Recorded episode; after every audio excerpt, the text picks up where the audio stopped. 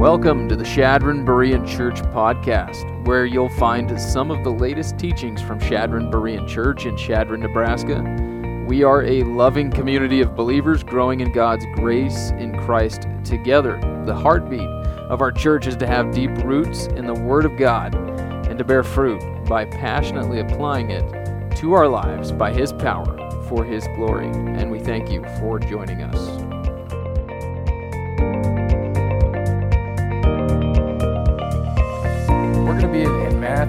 Chapter 19 today. If you want to turn there, Matthew chapter 19. And as you're turning there, I'll just relay kind of a fun fact about uh, marriage and marriage in June and why June became the most favorable month to get married. Um, all roads lead to Rome, right? And uh, I watch a lot of biblical history and archaeology videos all the time. And I was reminded of how some of our months are named after Roman gods. I don't know if you knew that, uh, but uh, July, named after Julius Caesar, August, after Caesar Augustus, uh, March, after Mars, like November, December, October, September, those months are uh, named after uh, Roman numbers, but uh, some of them are named after gods, and June is named after Juno. And Juno was the, was the wife of Jupiter or Zeus. So uh, Jupiter would be the Roman version. He's kind of like, he's the Roman version of Zeus, if you know who Zeus is. Zeus was the, the Greek version. Basically, when Rome took over, uh, they basically adopted the Greek gods and just gave them different names. And so, anyway, Juno is the, the wife of Jupiter. She was the goddess of marriage and children, and because of that, June became the most favor- favorable time to get married. Isn't that interesting? Um, today, I don't think any, most people don't even get that, right? I mean, why do we marry in June today? Oh, probably because of the nice weather, right? But uh, anyway, with that, and with Pride Month, and then Roe v. Wade being overturned, I thought, man, how, how timely to do a, a study on, on marriage right in the middle of June and in the middle of Pride Month. I did not plan that, but I thought that was pretty neat. Um, I'm going to digress. Uh, so far in our, our marriage uh, series, we've looked at how marriage is a, a, great foundation for the family and the rest of society. And, and that's why it's under attack. Uh, culture affects marriage, marriage affects the culture. Last week, uh, we went, went ahead and then placed our first building block that we called the canvas. We're, we're taking several building blocks and we're going to put them together to try and, and, and form a strong home, family, marital bond. So, uh, our first building block was called the canvas, and we basically discussed how marriage paints a picture of the relational nature of God and his, his, his covenant relationship with his people between Christ and the church. Basically, our marriages paint a gospel picture for the world. And uh, that was a really neat sermon. If, if you missed it, go ahead and catch it online or on our podcast. Um, last week, someone told me how their marriage is no uh, Mona Lisa after they heard the sermon. If, if our marriage is painting a picture for the world, my marriage is no Mona Lisa. Right? It's got smudges and mis- mistakes. And I thought, well, that's great because, you know, none of our marriages are perfect, right? Um, and how comforting to know even Picasso was considered a great artist. So um, that's supposed to be a joke. But today, I'm just going to move on. Today, we're going to build, lay our second building block, and this is um, the covenant. Building block number one, the canvas. Building block number two, the covenant. And before we begin, again, I just want to remind you that the reason we're doing this study is, is not to bring up some ghost from the past. It isn't to cause shame or guilt, because we're going to talk a lot about broken marriage today. And uh, that's the desire in this study is not to bring all that past heartache up, it's to prevent heartache in our relationships that we have right now. And it's to bring healing and direction to our relationships now and in the future. And besides that, our relationships all need constant maintenance, they just need constant upkeep. If you've experienced a broken marriage and you're here today, please don't sense that you are irrevocably out of God's will for your life. You know, like I'll, I'll just, you know, I'll just never be in God's will for my life. There's going to be consequences for that, but He is a forgiver and, and He is a restorer. I mean, there was some serious consequences uh, for for like immorality and adultery in the Old Testament, in the Old Covenant with Israel. I mean, it was like it was life and death stuff. But even David, under the Old Covenant, broke that, didn't he? And what did Nathan the prophet say to him? You surely will not die, and God has forgiven you from all your sin. So keep that in mind. God's a forgiver, He's a restorer, and He remembers that we're dust. I like what Gary Thomas said in his book, Sacred Marriage. He says, If you've gone through a divorce, you serve no one, least of all God, by becoming fixated on something that you can't now undo. Right? So keep moving forward in God's grace, confess it, yeah, but receive his cleansing and forgiveness and then move on. Right? Now, understanding the covenant nature of marriage is uh, critical to its endurance. The covenant is a rock that keeps us from being washed away, our marriages from being washed away when the storms hit. And the storms will hit. And you are going to have to fight for your marriage. And you are going to, you're going to have to, you're going to struggle with it. There's going to be days where, where you're going to want to quit. But we need to understand that the marriage is based on firm rock that we call the covenant. The covenant.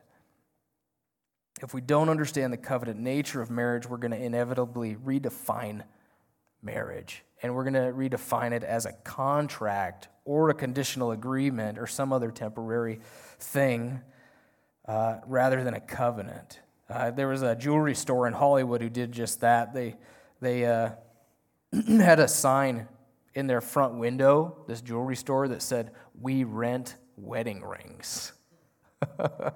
what, a, what a sign, huh? We rent red, wedding rings. Wow, that's really hard to say now that I say it. But uh, when we do marriage our way instead of God's way, it's not going to be until death do us part, but more likely it's going to be until debt or disagreement or disinterest or drift do us part. So instead of a covenant, marriage becomes a disposable contract as it had in Jesus' day. And that's where we're going to start is in Matthew 19, 1 through 12, with Jesus' instruction on marriage. And that's the first heading in your outline if you're taking notes. Uh, marriage, marriage was a wreck in Jesus' day too, so there's nothing new under the sun here. Uh, let's go ahead and read that. When Jesus had finished these words, he left Galilee and came into the region of Judea beyond the Jordan. And large crowds followed him, and he healed them there. Some Pharisees came to Jesus, testing him and asking, Is it lawful for a man to divorce his wife for any reason at all? And he answered and said, Have you not read that he who created them from the beginning made them, male and female? And said, For this reason a man shall leave his father and mother and be joined to his wife, and the two shall become one flesh. So they are no longer two, but one flesh. Therefore, what God has joined together, no person is to separate. And they said to him, Why then did Moses command to give her a divorce, a certificate of divorce, and send her away? And he said to them, Because of your hardness of heart, Moses permitted you to divorce your wives. But from the beginning, it has not been this way. And I say to you, whoever divorces his wife, except for sexual immorality, and marries another woman, commits adultery. And the disciples said to him, If the relationship of the man with his wife is like this, it's better, better not to marry. And he said to them, Not all men can accept this statement, but only those to whom it has been given. For there are eunuchs who were born that way from their mother's womb, and there are eunuchs who were made eunuchs by people, and there are also eunuchs who made themselves eunuchs for the sake of the kingdom of heaven. The one who is able to accept this, let him accept it. All right, so uh, Jesus' instruction on marriage here. The first thing he does uh, when he's questioned about marriage and divorce is he reminds them of what we've learned already, right? That marriage is God's idea.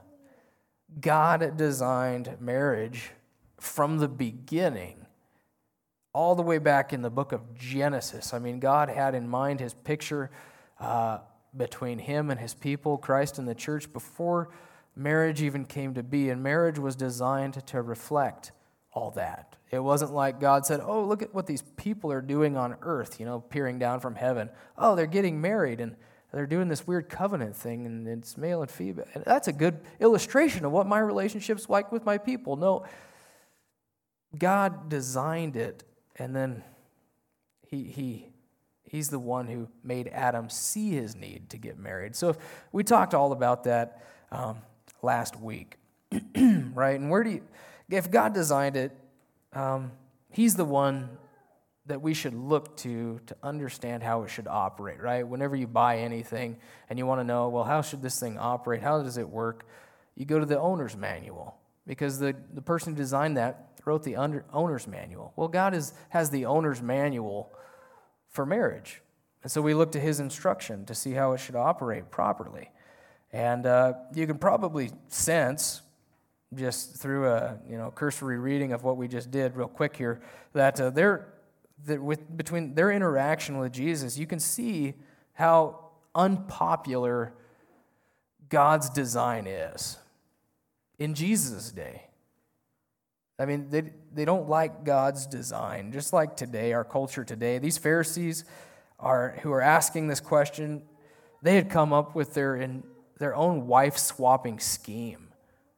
I mean, they had loopholes all around the law in order to do their wife swapping scheme.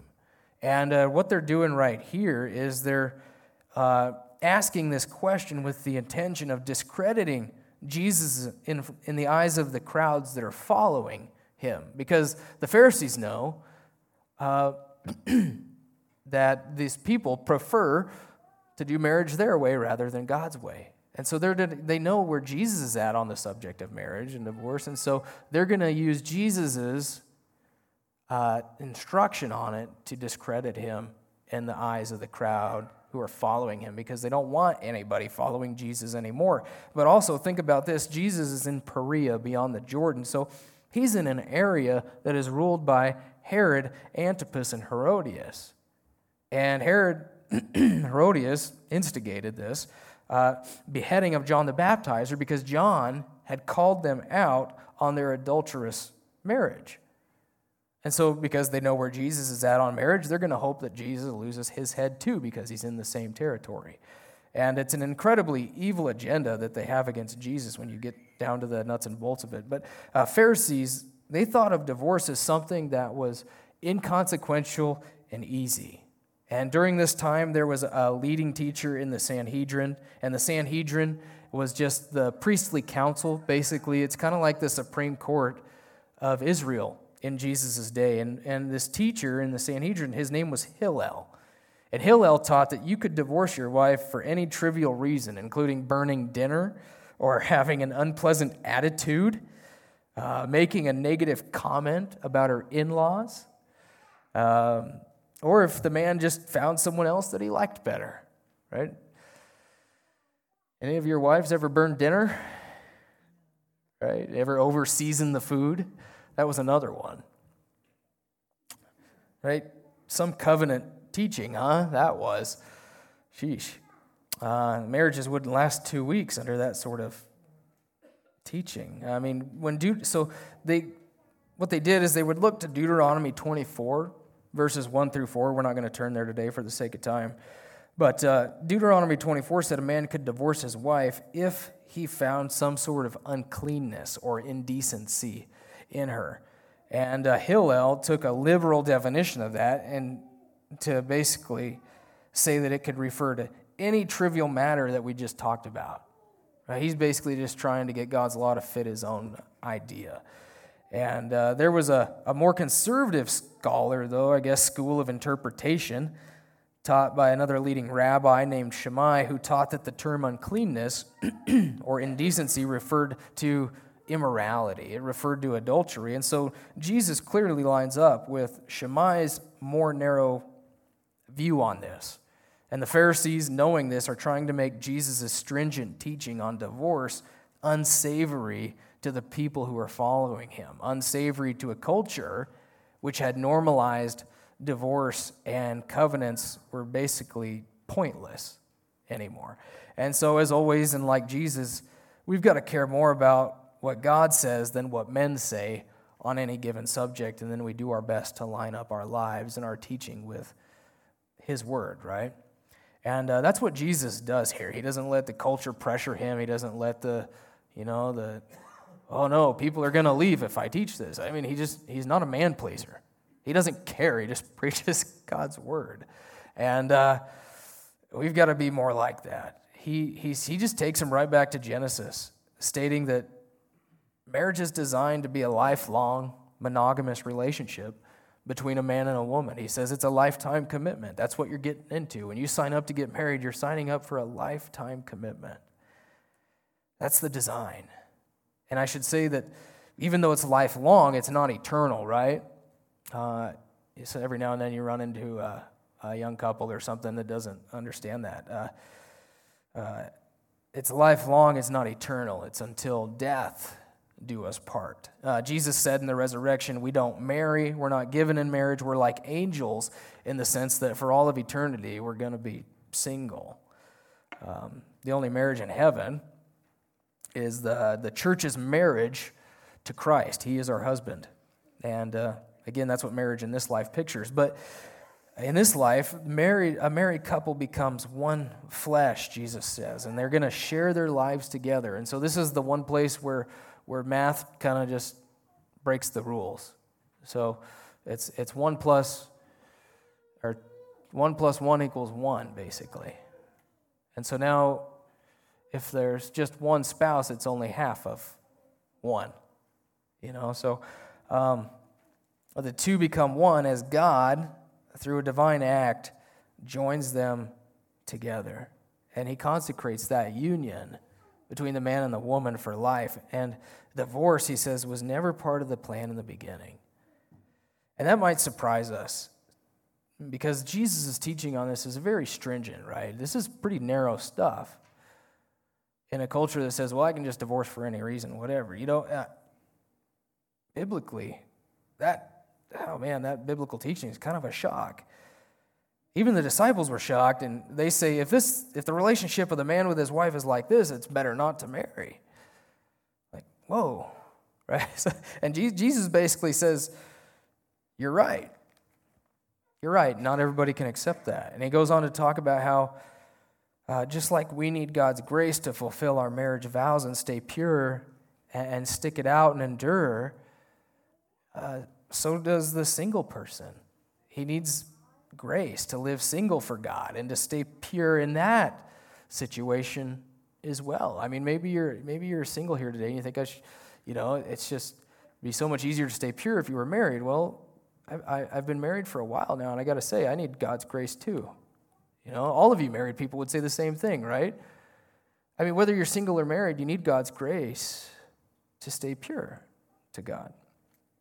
He says there's congenital eunuchs who were born that way. There's cultural eunuchs uh, uh, who, who, like in Jesus' day, they, they might have guarded a king's harem of women. A king sometimes had many women, and, and, a, and a eunuch would take care of them. Kind of like in Acts chapter 8, there was an Ethiopian eunuch, right? And uh, anyway, he would be castrated basically so that he didn't cause any problems in the kingdom. And then there was uh, Jesus says there's, a, there's the Christian eunuch who, by God's gift of singleness, lives as a eunuch so that they can fully devote themselves to the work of God. Um, Paul talks about this gift of singleness in 1 Corinthians 7, verse 7, and how whether we're married or we're single, we've got to rely on God's grace to stay pure and to war against the sin nature. And uh, I'll just say this if you're you're debating whether to marry or not, um, you should be prayerfully studying these passages and just asking yourself questions like um, Do I deserve to, or do I desire to serve God's kingdom without distraction? You know, without the distractions of a, of a, of a family or a, or a spouse? Can I be uh, single without being bitter against God? Because there's a lot of people want to be single, but then they're kind of mad at God for their single condition. Um, can, I, can I be single without being constantly overwhelmed by temptation? If not, you may not have the gift of singleness. Paul said it's better to marry than to burn with passion. Uh, because of immoralities, Paul said each should have his own wife and each wife her own husband. And again, all of this is in 1 Corinthians 7.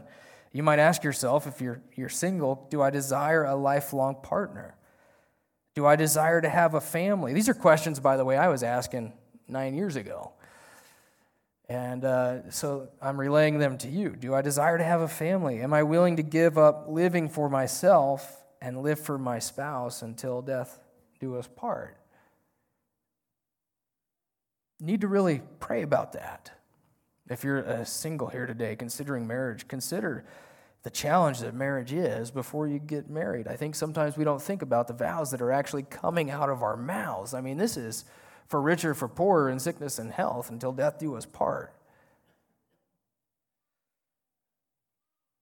This is a lifelong commitment. Are you willing to accept that? Are you willing to accept that? Marriage is good, but Paul said it's also good not to marry too, because singleness has its advantages too. And uh, you just have to read through these scriptures and, and pray about it. And there was one day where I said, you know what? I just want to get married. Marriage is good. Singleness is good, but I feel like I want to get married. I want a family. And there's nothing wrong with that. And I can serve God in that capacity too. And uh, honestly, a family makes me more Christ like than I'd ever dreamed. um, you might not be able to tell. Just kidding. But um, marriage and, and being a, a parent will just draw things out of you that you didn't even know were in you, right? Uh, how selfish we are. Um, the only reason why divorce was allowed, Jesus says, is because of sin. He says it's because of the hardness of your heart. Uh, so when the Pharisees asked, Why did Moses command to give her a certificate of divorce? Jesus corrects them. He says, It's because of the hardness of your heart that Moses permitted you to divorce your wives. But from the beginning, it wasn't this way. And so you notice two different, two very different words that Jesus is using there, right? One is command, and then one is permit. The Pharisees are saying that Moses commanded them to give a certificate of divorce. And Jesus is like, no, he did not command you. He permitted you because sin entered the picture and distorted God's design. And so he's, he's basically saying because of sin, God made a narrow concession allowing for divorce in such a circumstance as adultery. And the Pharisees, again, they wanted to widen that reason for divorce to just about anything, right? Your wife oversalts the food. Oh, good grief, right? Um, she lets her hair down or exposes her ankles. Oh, dear, right? Uh, that's what was going on in their day. Uh, Jesus is narrowing it back down to adultery. And uh, divorce is never I think this tells us divorce is never to be looked at as an easy out. You never look for a reason to divorce. It's it's a, it's a last option, not a first option. You never go into marriage thinking, well, if this doesn't work out, I'll just file for a divorce. That's contract thinking, not covenant thinking. Okay, divorce is the final option that is permitted or allowed under certain circumstances, and it's never a first option. And just because there is uh, some sort of maybe you've, gone through something in your marriage that, that, that permits, allows for divorce biblically, that doesn't always mean that one should. Doesn't always mean that one should. We'll talk about that a little bit more in a bit. But my wife and I, we don't even consider it an option. This is just uh, something that was passed down to us that I wanted to pass down to you. I pass it down to all the couples I marry. Um, never use the D word. Just never use it. Don't use the D word, and I don't mean Dallas, if you're familiar with the country song. Going through the big D and don't mean Dallas. I never understood that until I got older. Um, I really wasn't listening to the lyrics, apparently. But divorce is a word that I don't even like to use and painfully have to use today to discuss the biblical doctrine on divorce and marriage and remarriage. And the advice passed down to me uh, was don't even use this word. Don't even consider this word part of your vocabulary. Uh, don't even, it's not even an option, it's not on the table. And as soon as this, this word enters into your relationship, as soon as this word comes up, you lose your freedom and security in the marriage. This word becomes a tool of manipulation and, and, and a power play. And it gets ugly really quick, and it becomes a constant threat to that relationship. My advice don't use the D word, just get rid of it. The only clear allowance for it that is in Scripture is due to uh, number one, immorality, and number two, abandonment. Um, Jesus said in verse 9, he used the word immorality. I take that as a general sense to refer to various sinful uh, sexual immoralities like adultery. And then Paul also mentions abandonment of a believing spouse by an unbelieving spouse. So let's say two people are unbelievers, one gets saved, the unbeliever just doesn't want anything to do with it and just doesn't want to be a part of this relationship anymore for whatever reason. And 1 Corinthians 7 12 through 16 says if they insist on leaving, don't prolong it. Don't prolong it because you are called to peace and not bondage. That's Paul's advice. But uh, people are going to say, uh, this is the typical thing. Well, what about abuse? What about abuse? And uh, when it comes to abuse, I really don't like to. Uh, we could spend a whole sermon talking about it. I don't like to presume upon the Word of God and hypothetical situations, but in my personal opinion, I'm not saying this with any sort of authority from the Word of God, in my opinion, um, I consider abuse to be a form of abandonment. It's about abandonment in just about every way, isn't it? Emotionally, physically. Um, I just don't think God would have the spouse remain in that situation, um, at least until there is some sort of repentance and help sought. Okay, I think the only way that relationship should continue is through genuine repentance of the abuser and then careful, prayerful guidance from the Lord over an extended period of time. You know what I'm talking about? Um, in the art of marriage study that is at our house, apparently I forgot to turn my phone off. So, um, in the art of marriage study at our house, there are couples who share their testimony about how God helped them work through all of these situations. I mean, they, they went through adultery, they went through abuse, and God restored them. I mean, if He can raise a, Jesus from the dead, He can raise a marriage too. Amen. And uh, just so, if you want more on that subject, on marriage and divorce and remarriage and singleness, I put a helpful sermon in the end notes. Um, it is by John MacArthur, and uh, you can find it there, but to find it online. I think it's really helpful. Um, but uh, please hear me when I say that even in some cases where there is something like adultery that does take place, it doesn't mean we look at it as like a first option, like, oh, this is what I've been waiting for. You know, no one, you should never go into marriage like that. No one goes into marriage thinking, I can't wait to get divorced one day. No, we want that lifelong partner. And, and uh, I guess situations like that are an opportunity to see God work to restore that marriage. And um, it, to me, it's, there's nothing, there's nothing more powerful. There's no greater gospel picture to the world than a couple who can go through something so ugly like that and then stick with it because they've demonstrated mercy and grace and love and forgiveness to their partner. You know? Isn't that what God does with us every single day? Are we not all adulterers to our husband? We all go astray. We, we're all adulterers. And yet, God knew we would when He married us in Christ. You know what I'm saying? He knew we would go astray, and He still married us. And uh, it's just so powerful. when a marriage goes through something that gives allowance for divorce and they don't.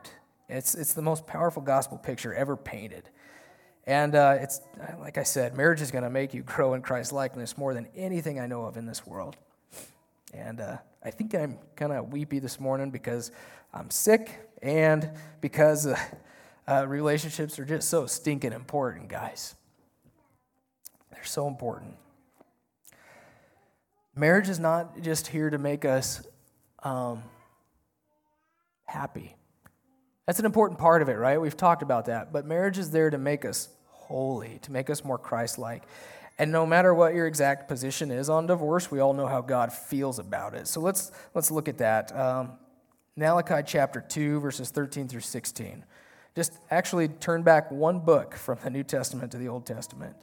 Uh, Malachi chapter 2, verses 13 through 16. I'm going to read from the NLT, actually, just for clarity this morning.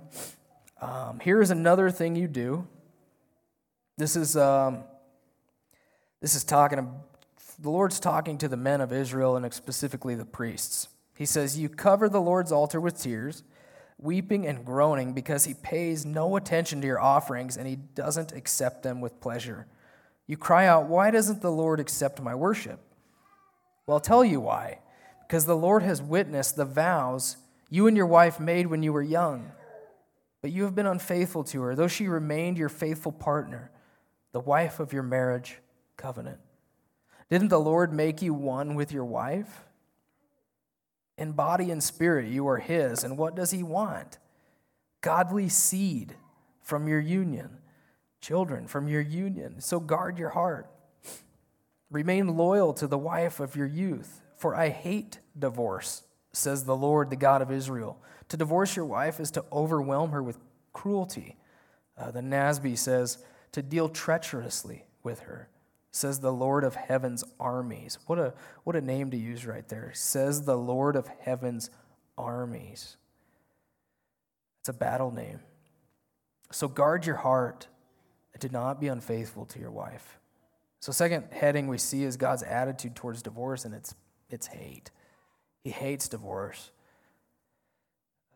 There's no such thing as a good divorce in his eyes. Yeah, some, some reasons for divorce may be less evil than others, but there's no such thing as a, go- a good divorce because they're all a failure of God's design. And just a little context here men in Israel, and especially the leading priests who were supposed to be a good example to, to the nation of Israel, they were guilty of divorcing their Jewish wives and then marrying pagan Gentile wives. And so uh, they had set a poor example for the rest of the people, and God was just calling them to repent. He says, I'm not going to accept your worship until you repent. And he also unmistakably gives his opinion there. He hates it. Um, marriage was designed to, and here's a couple of reasons why he hates it. Number one, marriage was designed to sanctify us to make us more like Christ, more loving, more faithful, more forgiving. But divorce stops that cold. It stops that sanctification process cold. And then he also hates it because of the effect you can see that it has on not only us, but also on, on those around us. He says he, um, he was seeking godly seed, which meant, I think, and there's a lot of dispute over that verse and how to translate it, but uh, the seed you got to think about their children, right? God was seeking godly seed, godly children, a godly nation of Israel that was set apart. Well, by divorcing and marrying pagan wives, they were bringing all of that uh, uh, just, it was heaping upon the nation of Israel societal ill after ill after ill after ill, and that's why they had so many problems. Kind of like we talked about in our first uh, sermon on this subject. Divorce is never a private matter. It's never a private matter. It, it upsets our relationships with our children. It, it messes up our children. It messes up family and friends and work and you name it, right? It has a ripple effect. And to keep this from happening, God gets pretty, pretty real here, isn't he? He gets pretty serious. He says, guard your heart so that you remain faithful to your wife. Um, war against sin in your heart, the, the lustful pleasures that, that rise up in you. You've got to you got to do something with those. You've got to kill them. You've got to stay close to God. You've got to stay in His Word and walk by the Spirit. And uh, one of the things he says is you've got to remember your vows. Remember your vows. Remember your covenant. Marriage is a, a covenant, not a contract. So, in that, that book back there, by the way, if you haven't picked one up, there's a free book back there for you called Marriage That Works. And in that book, Chip Ingram writes the typical marriage contract says something like this I'm absolutely committed to you no matter what until I'm no longer fulfilled or the relationship just gets too hard for us to continue with. You meet my needs, I'll meet yours. I'll stay in love with you as long as you're responding in ways that make sense to me and make me feel loved. When you've ceased to fulfill me or meet the needs that I perceive you ought to, then by my definition of good, I have the right to tell you we have uh, we're falling out of love. And I can't bear to think of being this unhappy the rest of my own life. And Chip says that's an agreement, but it's a very conditional one. It's something that's disposable. That's the typical marriage contract. On, con- on the contrary, a covenant is a binding promise. It's a binding promise between two parties, and no matter what kind of covenant is, is in the Bible, and covenant's kind of an archaic term, isn't it? We don't really understand what covenants are uh, these days. Uh, we don't talk about them a lot. We don't think about them a lot except at weddings. But in the, in the Bible, a covenant is always a serious matter. It has a touch of solemnity to it, seriousness, a sense like that this is serious stuff.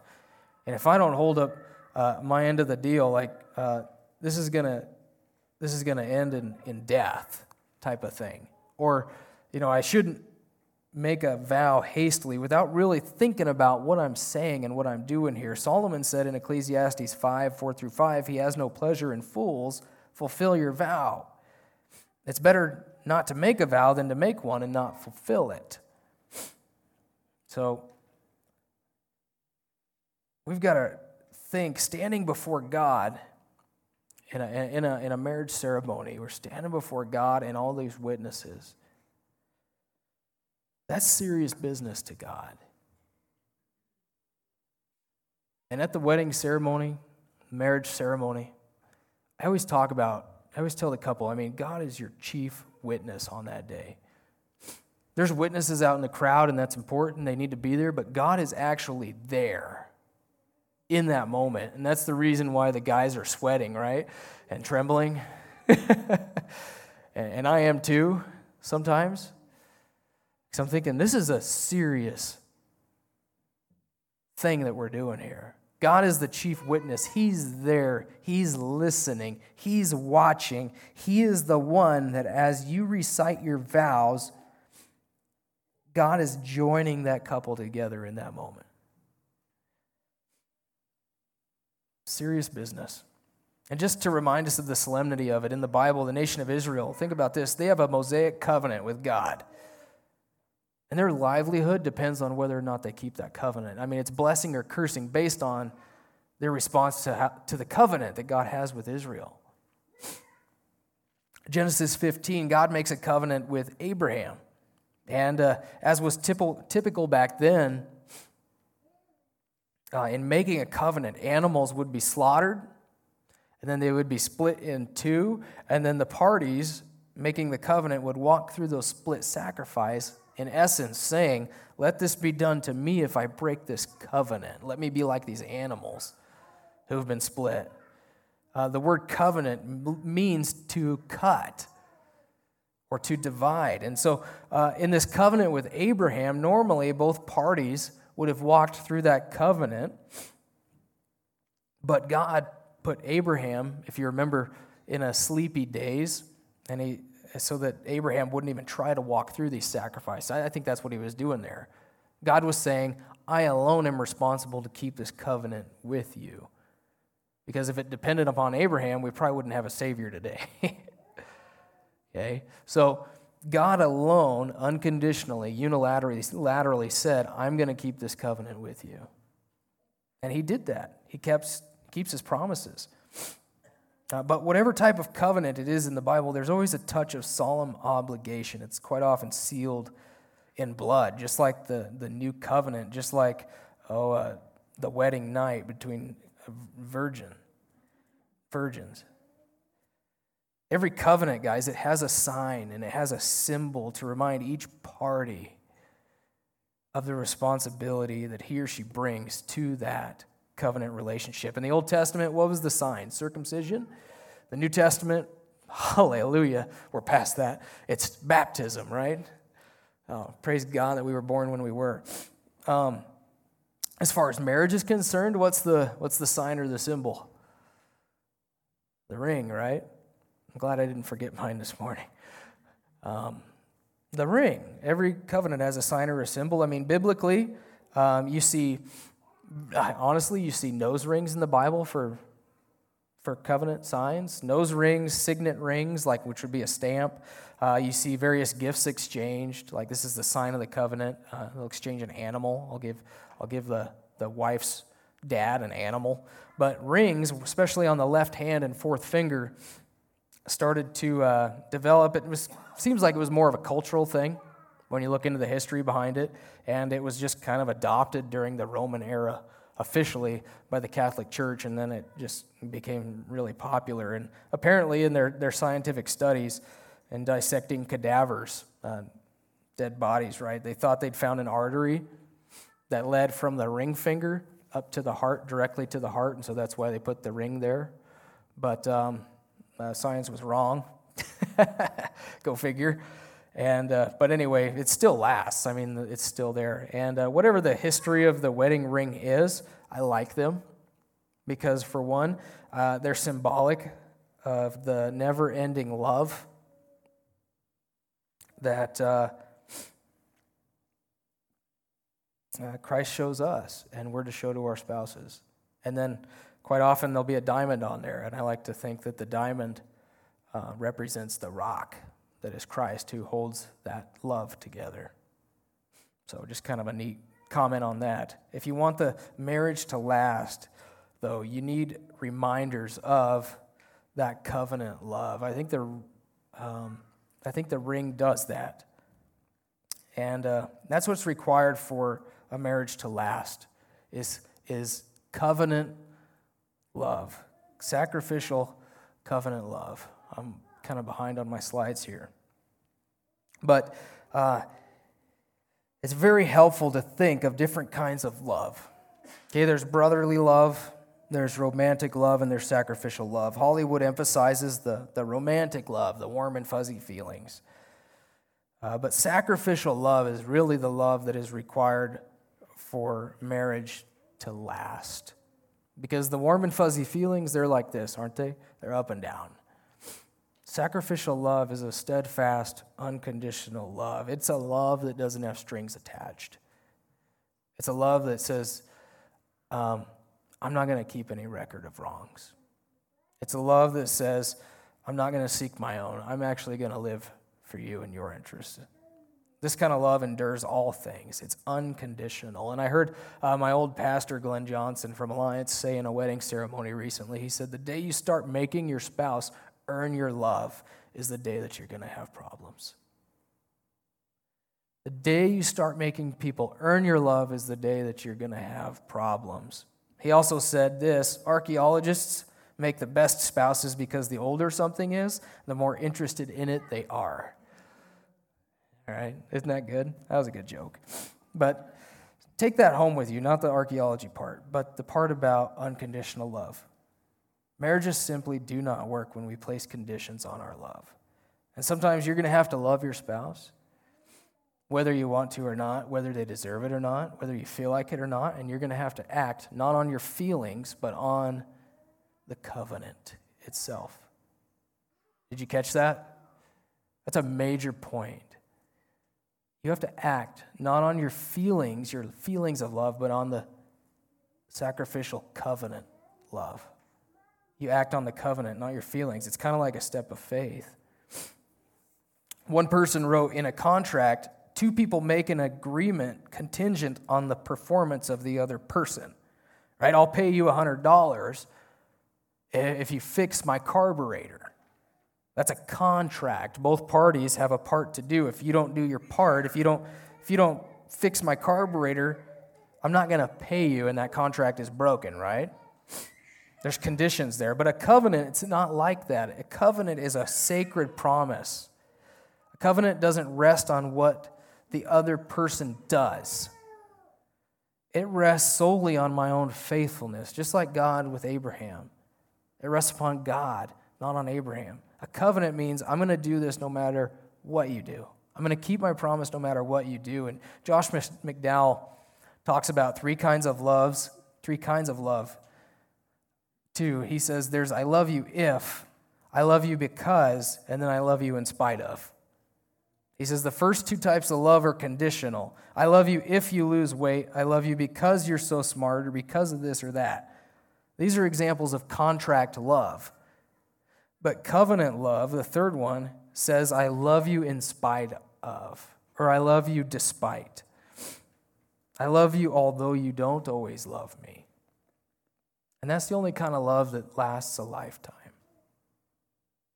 Conditional love isn't going to make it because what if that partner doesn't lose weight, right? What if that what if that partner of yours loses their mind? Literally, like they just they lose their ability to think and operate. And that's why we say in sickness and in health, right? I mean, what if that, that partner can't be the team that you always pictured marriage being? Right? They just they, they they develop some sort of they have a disease, they develop some sort of handicap state, and they're totally dependent on you to take care of them. There's no more marriage team anymore. In sickness and in health, are you still going to love them? Even though they can't love you back. But then, lastly, covenant marriages offer security and fulfillment here. Every marriage, I think, should foster that romance love, obviously. You ought to go out on dates. Have any of you went on a date yet since we've started this series? Um, you should. I challenge you to go on a date with your spouse. Uh,